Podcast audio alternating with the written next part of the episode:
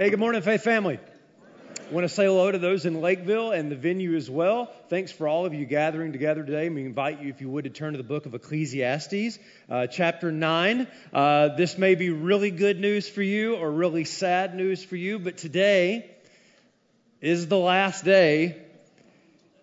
You let me finish, all right? Uh, that you will hear from Qoheleth. I knew I'd get at least a amen or hallelujah or something. We're tired of the vanity. Um, now, it's not the last week of this series on Ecclesiastes or the search.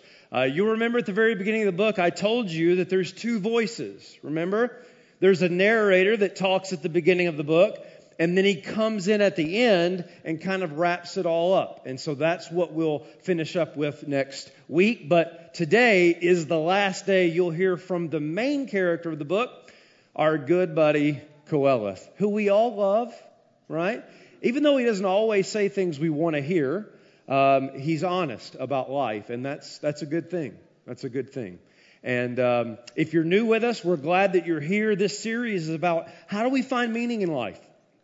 How do you make sense out of life that doesn't always make sense? And uh, the Lord has given us this book, the book of Ecclesiastes, and in your English translations, you'll see the phrase the preacher, and that is simply the translation of the Hebrew name Koheleth. And so that's who I'm referring to uh, throughout the series. And um, yeah, I'm going to give you a full dose of him today. I'm so glad you're at church, right? Because you're going to miss him in about six months. And so I'm going to lay it on thick today so that it will carry you over. Let's look at Ecclesiastes 9. If you're able to, in all of our locations, to please stand for the reading of God's word. We are convinced here as a faith family that these are the very words of our God. Chapter 9, verse 1. But all this I laid to heart, examining it all, how the righteous and the wise and their deeds are in the hand of God. Whether it's love or hate, man does not know. Both are before him. It's the same for all. Since the same event happens to the righteous and the wicked, the good and the evil, the clean and the unclean, to him who sacrifices and him who does not sacrifice. The good one is as the sinner. He who swears is he who shuns an oath. This is an evil, and all that's done under the sun. That the same event happens to all. And also, the hearts of the children of man are full of evil, and madness is in their hearts while they live. And after that, they go to the dead. But he who is joined with all the living has hope. For a living dog is better than a dead lion. For the living know that they will die, but the dead know nothing. And they have no more reward, for the memory of them is forgotten. Their love, their hate, their envy already perished and forever they have no more share in all that is done under the sun. So go! Eat your bread with joy and drink your wine with a merry heart, for God has already approved what you do. Let your garments be always white. Let not oil be lacking on your head. Enjoy life with the wife whom you love all the days of your vain life. I'll just pause on that one. that he has given you under the sun I'm going to miss you, Qoheleth, because this is your portion in life and in your toil at which you toil under the sun. Whatever your hand finds you to do, do it with all your might, for there is no work or thought or knowledge or wisdom in Sheol to which you are going. Again, I saw that under the sun the race is not to the swift, the battle to the strong, bread to the wise, nor riches to the intelligent, nor favor to those with knowledge, but time and chance happen to them all. For man does not know his time, like fish that are taken in an evil net, like birds that are caught in a snare. So the children of man are snared at an evil time when it suddenly falls upon them. Let's pray together. I'd ask that you pray with me and pray for me. God, what a joy it is to be with your people gathered. And we're not here to hear a talk. We're not here just to see what a man has to say. We, we want to encounter you. This is a matter of life and death. This is a matter of eternity. So nothing matters more than what will happen in these next few moments. And so I ask, Holy Spirit, to do what only you can do.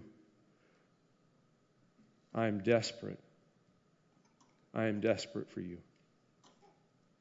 Give us eyes to see, ears to hear what the Word of God says. To the glory of Jesus. And it's in His name we pray. And God's people said, Amen. Amen. You may be seated. Every morning,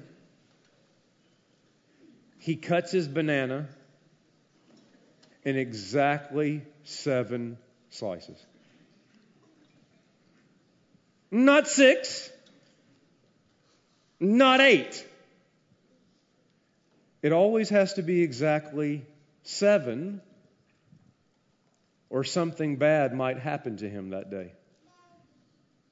That is the morning routine of the famous film director Woody Allen as he described in an interview with Newsweek magazine. And Allen has his reasons.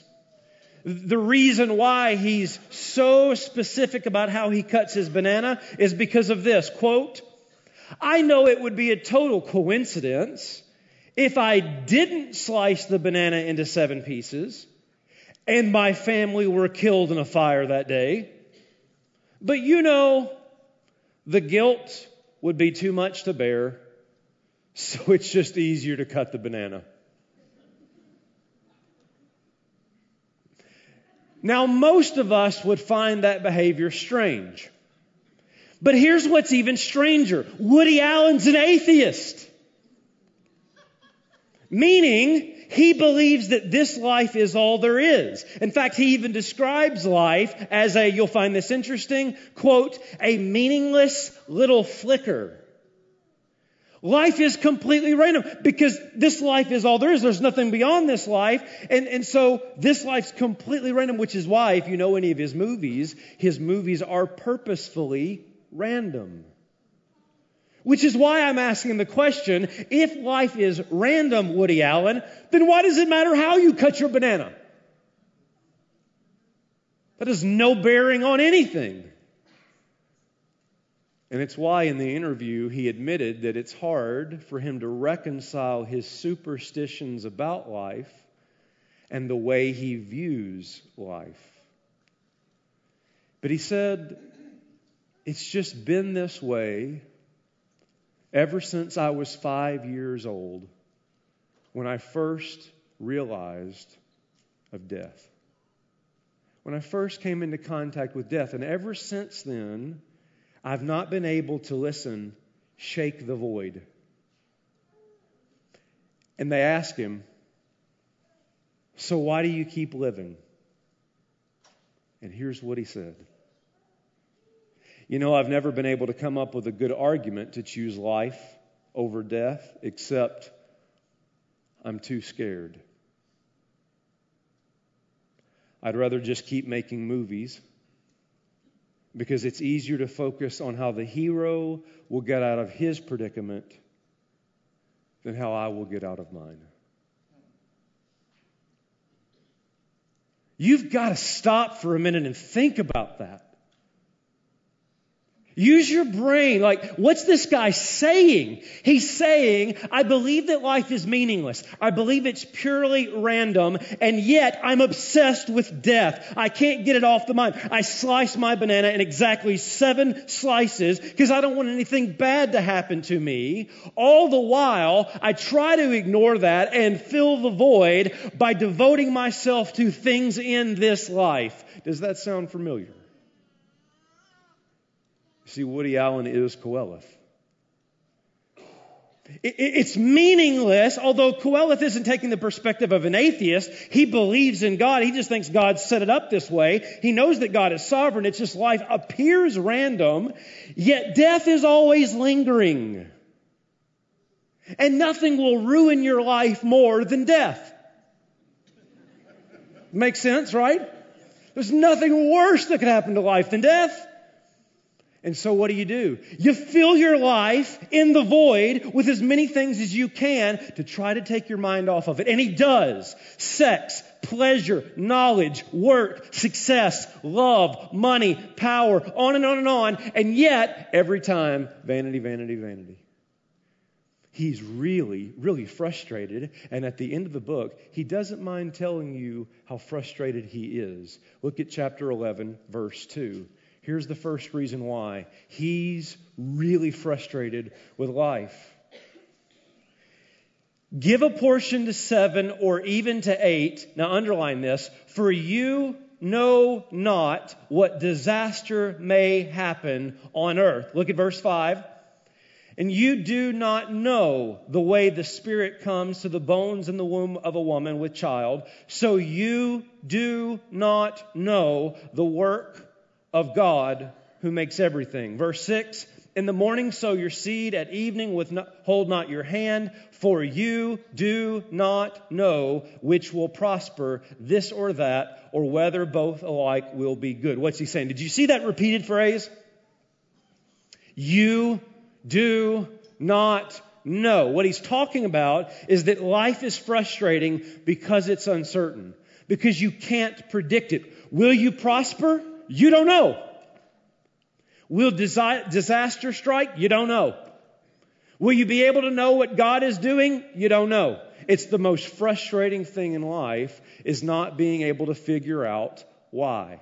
It's, it's like the roll of a dice. That's what game, uh, what, what life is like and you're just hoping for a good bounce. You're hoping for a good hand. And this is the way, whether you're rich or poor, healthy or not, doesn't matter. This is life. There are no guarantees. It is a life full of uncertainty. Some of you will remember the song by Doris Day. In fact, I'm going to lead the choir this morning and have you sing with me, right? I'm not singing. I'm just joking, right? Listen to these lyrics, okay? You'll remember the song even if you don't know it's by Doris Day. When I was a little girl, I asked my mother, What will I be? Will I be pretty? Will I be rich? And here's what she said to me. If you know it, say it. Que sera, sera. Whatever will be, will be. The future's not ours to see. And she keeps going. When I was young, I fell in love, and I asked my sweetheart what lies ahead. Will we have rainbows? Day after day? And here's what my sweetheart said. Que sera, sera, whatever will be, will be. The future's not ours to see. Qoheleth would be like, that's insane! Whatever will be, will be. That's not. Like, how in the world are you going to find meaning in life if whatever will be, will be? When life is like those big heart boxes that you get for Valentine's Day. Valentine's Day, the tradition is we give each other those big red hearts filled with the gamble chocolate. Have you ever eaten any chocolate out of those big red hearts with any confidence? Mm, well, this could either be really good or totally nasty. And I'm just pig enough to find out. Ah, I got the one filled with toothpaste. Mm, I'm gonna have to eat another nine to get rid of that flavor. And it's so true, isn't it? Like, like life is like that. Like you don't know if you're going to get the one that's filled with caramel and delicious or the one that's filled with toothpaste. So Forrest Gump's mother was exactly right. Right? Life is like gamble chocolates. Gamble chocolates because you never know what you're going to get. Although Qoheleth wouldn't put it that way. He, he, he's not writing Hallmark cards, okay? Uh, he's not concerned in all this sentimentalism. He would say it this way. Look at chapter 9, verse 11. Here's how he would put it. It's definitely not life is like a box of chocolates. It's like this. I saw under the sun that the race is not to the swift, nor battle to the strong, nor bread to the wise, nor riches to the intelligent, or favor to those with knowledge, but time and chance happen to them all. At least that's what it appears like. For man does not know his time. Now watch the metaphor.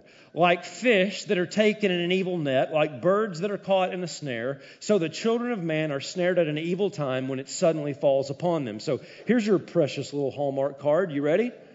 Life is not like a box of chocolates. Life is like a fish. You're swimming along, everything's going fantastic. Perfect water. Then all of a sudden, you're caught in a net, you're on somebody's dock up north, gasping for air until eventually you get mounted on the wall. How's that for your Hallmark card, right? That's what he's saying. Like, life is so, like, it's so frustrating. It's maddening because you're just swimming along and boom, net. Oh, look, a worm. It's got a hook in it. Like, that, that's maddening. That it doesn't matter who you are, it doesn't matter where you're at in life, it doesn't matter if you're old or young. This life has one guarantee there aren't any. Whatever will be, will be.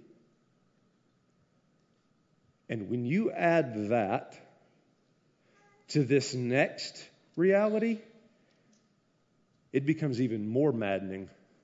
Verse 1 of chapter 9. But all this I laid to heart, examining it all, how the righteous and the wise, their deeds are in the hand of God, whether it's love or hate, man doesn't know, both are before him. Now watch verse 2. It is the same for all. Since the same event happens to the righteous or wicked, good or evil, clean or unclean, sacrifices or the one who doesn't sacrifice, the good one or the sinner, the one who swears or the one who shuns an oath, this is an evil and all that is done under the sun, that the same event happens to all. You ready? Right here, right? Lakeville venue, everybody. Here's, here's what he's saying. On one hand, it doesn't matter who you are, this life is full of uncertainty. You're just swimming along, boom, net. It's crazy. And then on the other hand, it doesn't matter who you are, there is one certainty death. Do you see what he's saying? In other words, the only guarantee in life is the worst thing that can happen to you in life. And that makes life maddening. You add a life full of uncertainty with a life that only has this certainty, namely death, and you will drive yourself crazy. And as much as you might want to stick your fingers in your ear and la, la, la, this isn't real, I've got plenty of time, and stick your head in the sand and just act like this isn't the case, Qoheleth would say, man, open up your eyes and just look around you. Look at chapter 12. In chapter 12, verse 3, what he does, you're going to love this. He tells you what it's like to get old. Now, none of you are able to relate to this, but hypothetically, Here's what it's like to get old. And what Qoheleth is saying, and these are the signs of death and decay all around you. Look at verse 3 of chapter 12. He says, Here's what it's like to get old. In the day when the keepers of the house tremble, that is, your hands begin to shake. And the strong men are bent, that is, your legs become tired and weak. And grinders cease because they are few, that is, you lose your teeth. You're born with no teeth, guess what? You die with no teeth. And those who look through the windows are dim. That is, you begin to lose your sight. The doors of the street are shut, and the sound of the grinding is low. That is, you can't hear anymore. Right? Any, don't, don't hit, please don't hit your spouse. It's talking about you, right? You know that they're like, I can't hear you. My hearing is not as well. It reminds me of the lady, uh, elderly lady, went to the supermarket. Uh, she was buying um, cotton balls, face powder, hair dye, and denture cream. I'm not making this up. In the memo of the check, she wrote repairs, right? So that's what it's like to get old, right? Keep reading and the one rises up at the sound of a bird. Uh, that is, when you're young, man, you can sleep through anything like a thunderstorm. A train could run through your house and you're conked out. But when you're old, one little tweet.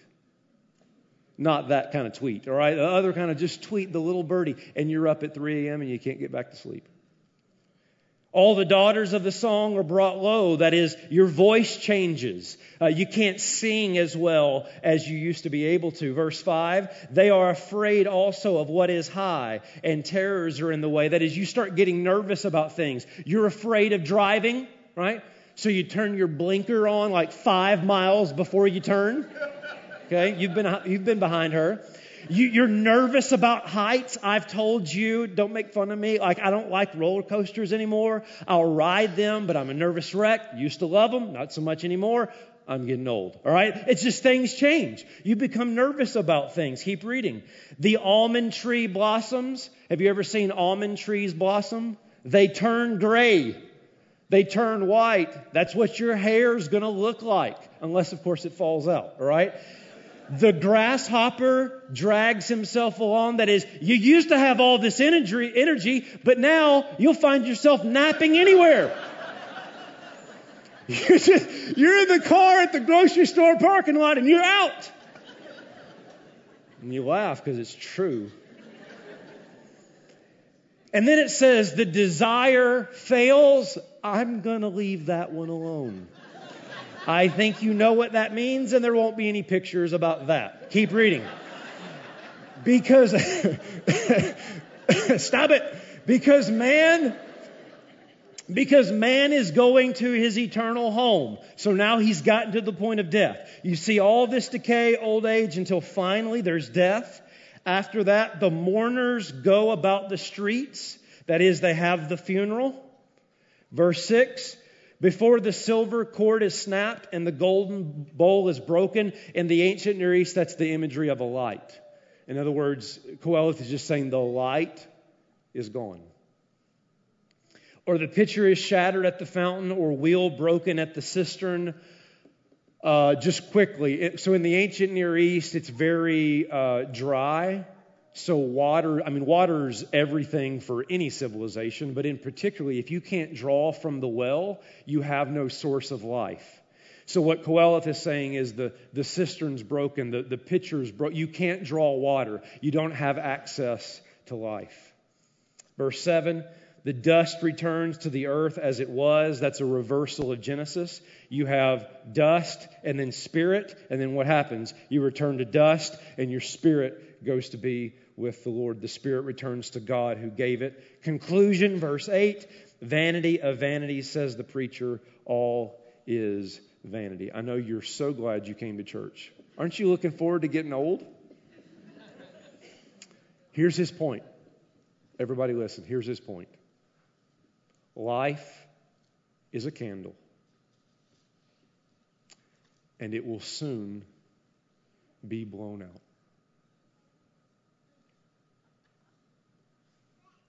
It's really interesting that the Lord would have me teach this on this weekend as I got a text yesterday uh, from my mom about an aunt of mine who was very, very invested in my life growing up who's gone. She had a heart attack Thursday night. They knew they, she wouldn't recover. Sent her home with hospice care. In just a very short time, she died. And you know, Faith Family, I love that we laugh. I love that we have fun being together and being in God's Word. We should laugh, but there is also a time to be serious because this is real. And many of you know this to be real. Some of you in this room, some of you Lakeville, some of you venue, like you're like me and that you've recently lost someone you love, someone you care about. The reality is, you can't avoid this. Qoheleth is saying, as much uncertainty as there is in life, there is one certainty in life, and it's death. You may remember I've told you about Harry Houdini, the great escape artist who could get out of anything. He told his wife right before he died, uh, if, if there's a way out of death, I will make contact with you on the anniversary of my death. Ten years after he died, his wife, who had put a, a light underneath the picture, turned it out. The greatest escape artist who ever lived couldn't escape death, and neither can we. And Qoheleth says, You've got to think about that. How, how do you make sense out of life when, on one hand, there's all these uncertainties, and the only certainty is death? You say, Well, okay, Qoheleth, then how would you advise us to live. Do you have any advice for us? Well, you know he always has advice for you. So look at chapter 11. Here's what he would say are the three things you should do given that life is uncertain and death is certain. The first is get busy living. Get busy living. Verse 1 of chapter 11 Cast your bread upon the waters for you will find it after many days. That's a very difficult verse to translate. Most scholars believe that it's the idea of, a, of, of sea trading, that casting bread on the water was uh, it, very risky for them to go out to sea and to gather goods and come back.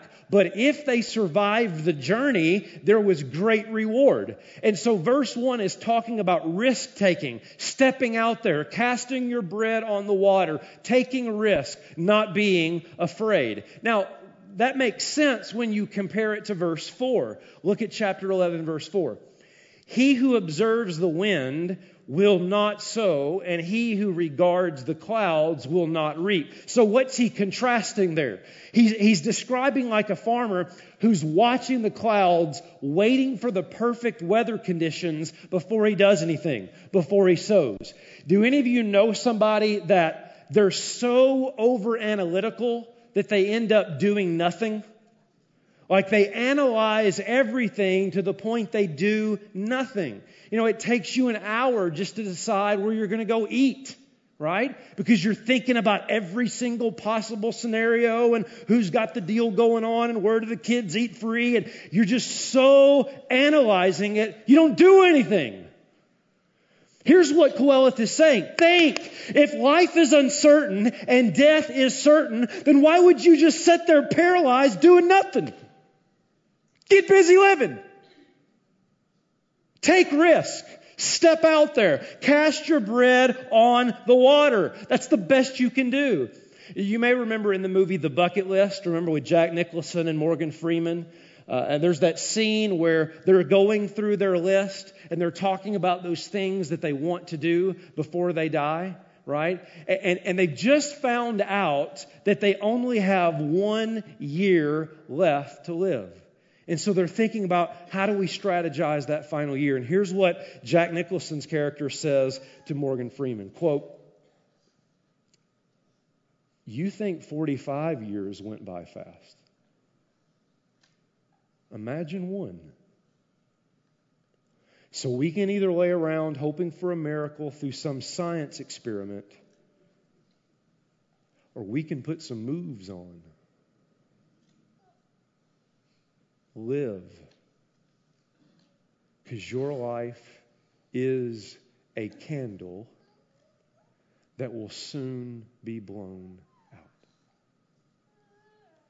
It's not his only advice. Get busy living. His second advice would be get busy giving. Look at verse 2 of chapter 11. Give a portion to seven or even to eight. Do, do you see? Give a portion to seven, or even give eight. Why? Here's the ground. For you know not what disaster may happen on earth. Now, understanding that verse should be rather simple. Give seven or even eight. Why? Because you don't know what's going to happen. Well, I'll be generous when the kids are gone. I'll be generous in December when I need to make up for some tax deductions. I'll be generous when this or that. I'll be generous when I retire. But you don't know if that'll ever happen. You don't even know if you'll be here at the end of the year. You don't know if you'll be here when the kids get gone. You don't even know if you'll make retirement. Why would you hold back on being generous? Why would you hold back on giving when you have the opportunity to be generous now? It doesn't make any sense at all. If you understand that life is uncertain and death is, it's insane to think, well, I'm just going to hold on to everything.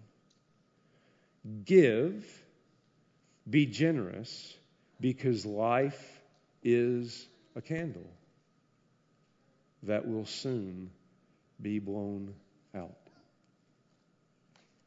Here's his last piece of advice, whether you ask for it or not. Get busy living, get busy giving, and get busy enjoying. Same chapter, chapter 11, verse 7. Light is sweet, and it is pleasant for the eye to see the sun. Verse 8. So if a person lives many years, let him rejoice in them all. Verse 9 Rejoice, O young man, in your youth. Let your heart cheer you in the days of your youth. Walk in the ways of your heart and the sight of your eyes. In other words, right here, stop and smell the roses. Enjoy the delicious steak cherish that moment with that sweet baby on your lap. Enjoy the sound of the crack of a bat as it hits the ball. The beautiful sunset at the cabin up north. Enjoy what you can while you can because your life is a candle that will soon be blown out. Now, that sounds like good advice, doesn't it? I mean, given that life is so uncertain, and given that death is certain, then it kind of makes sense that the best you could do in the void, in the middle, is get busy living, get busy giving, and get busy enjoying. But you need to keep in mind why Qoheleth is giving you this advice. This is really important, Woody Allen. Listen, look back at verse 8 and the last phrase.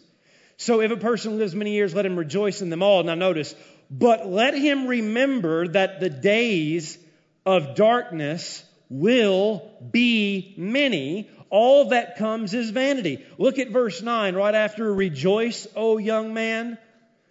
But know that in all these things God will bring you into judgment. Verse 1 of chapter 12. Remember also your Creator in the days of your youth, before the evil days come and the years draw near, of which you will say, I have no pleasure in them. Ain't nobody can ruin a party more than Qoheleth.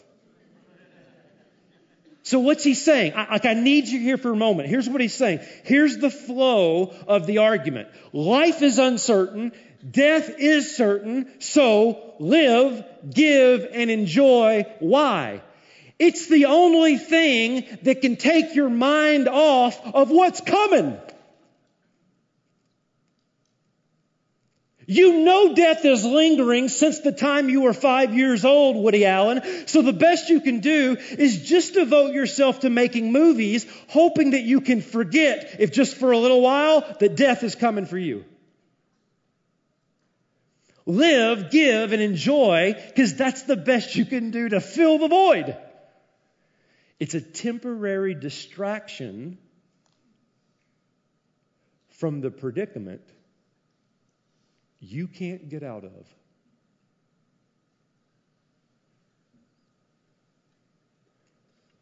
So, what do you say?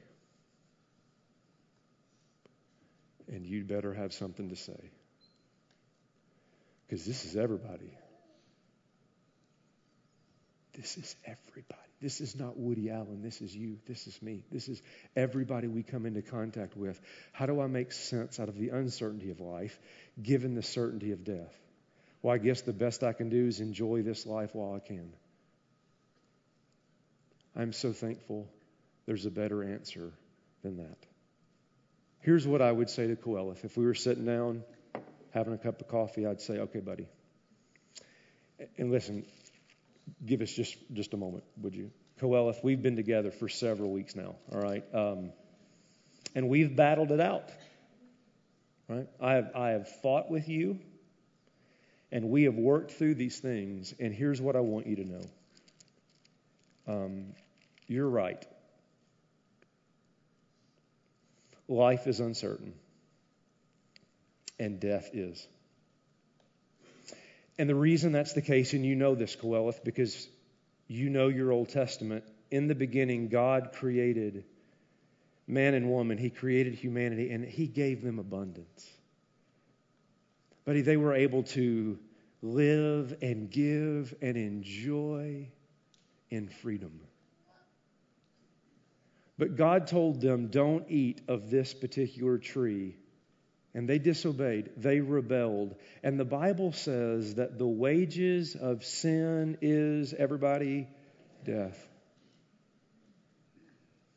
And so, because of sin, creation is fallen, it is subjected to a curse. And yes, that's why it's messed up. Yes, that's why, by its appearance, it doesn't make any sense at all. Yes, that's why our bodies will decay. And yes, that's why we will all face death. Man, I got no issues with you. You're right, except this. Just because you can't get out of the predicament doesn't mean that there's not a way out of the predicament. The only way you get out of this is you have to defeat death. You got to beat it. You got to conquer it. Well, guess what? You can't do that. Buddy, you are totally right. It's coming like a net to a fish. There ain't nothing you can do about it. Same events happen to all. That's right. But just because you can't get out of the predicament doesn't mean that there's not a way out of the predicament, Woody Allen. What if there's a hero who got out of the predicament. And that, dear friends, is the good news of the gospel of Jesus Christ. For the Bible says that Jesus became a man. He came into the world. He took on flesh. He took on a body amazingly that, that's like ours. It would bleed and it could be beaten and it was crucified to the cross. Listen to Hebrews chapter 2, verse 14 and 15. Since therefore the children share in flesh and blood, he himself likewise partook of the same things. That is, he became a man. That through death, he might destroy the one who has power over death, that is the devil, and deliver all those who through fear of death, Woody Allen, were subject to lifelong slavery. Jesus became a man like us, and he died our death. And that's great news, but it keeps getting even better.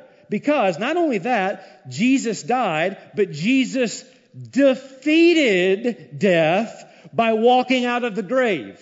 Listen to 2 Timothy chapter 1 verse 10, and which now has been manifested through the appearing of our Savior, Christ Jesus, who abolished death and brought life and immortality to light through the gospel. So Jesus came and died our death, but he defeated death and is victorious over the grave, but it gets even better than that. Are you ready? It means because he conquered, you can conquer. It means because you can't get out of your predicament, but Jesus got out of the predicament. Follow me. You can get out of it in him. You can get out of it in him. Jesus said, John 11, verse 25, I am the resurrection and the life. Whoever believes in me, though he die, yet he shall live. And everyone who lives and believes in me shall never die. Do you believe this? We are able to say with Paul in Romans 8, you know this, just you can even say it with me if you want. No, in all these things, we, we we are more than conquerors through him who loved us. For I am sure that neither death, nor life, nor angels, or rulers, or things present, or things to come, powers, nor height, nor depth, nor anything Qoheleth under the sun will be able to separate us from the love of God in Christ Jesus our Lord. Qoheleth says, life is uncertain, death is certain, you better fill your void with the things of this life.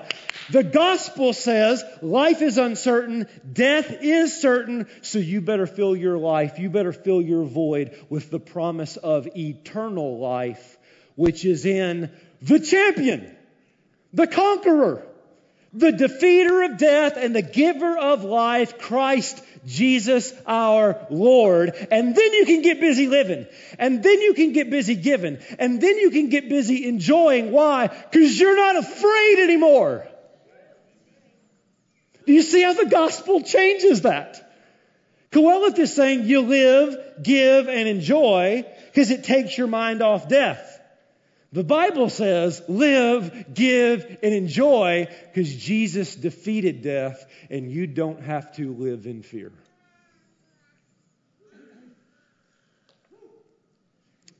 I'll take every woo I can get, all right? That's like, s- stop for a minute. Lakeville venue, everybody listen. If you're here today and you don't know Jesus,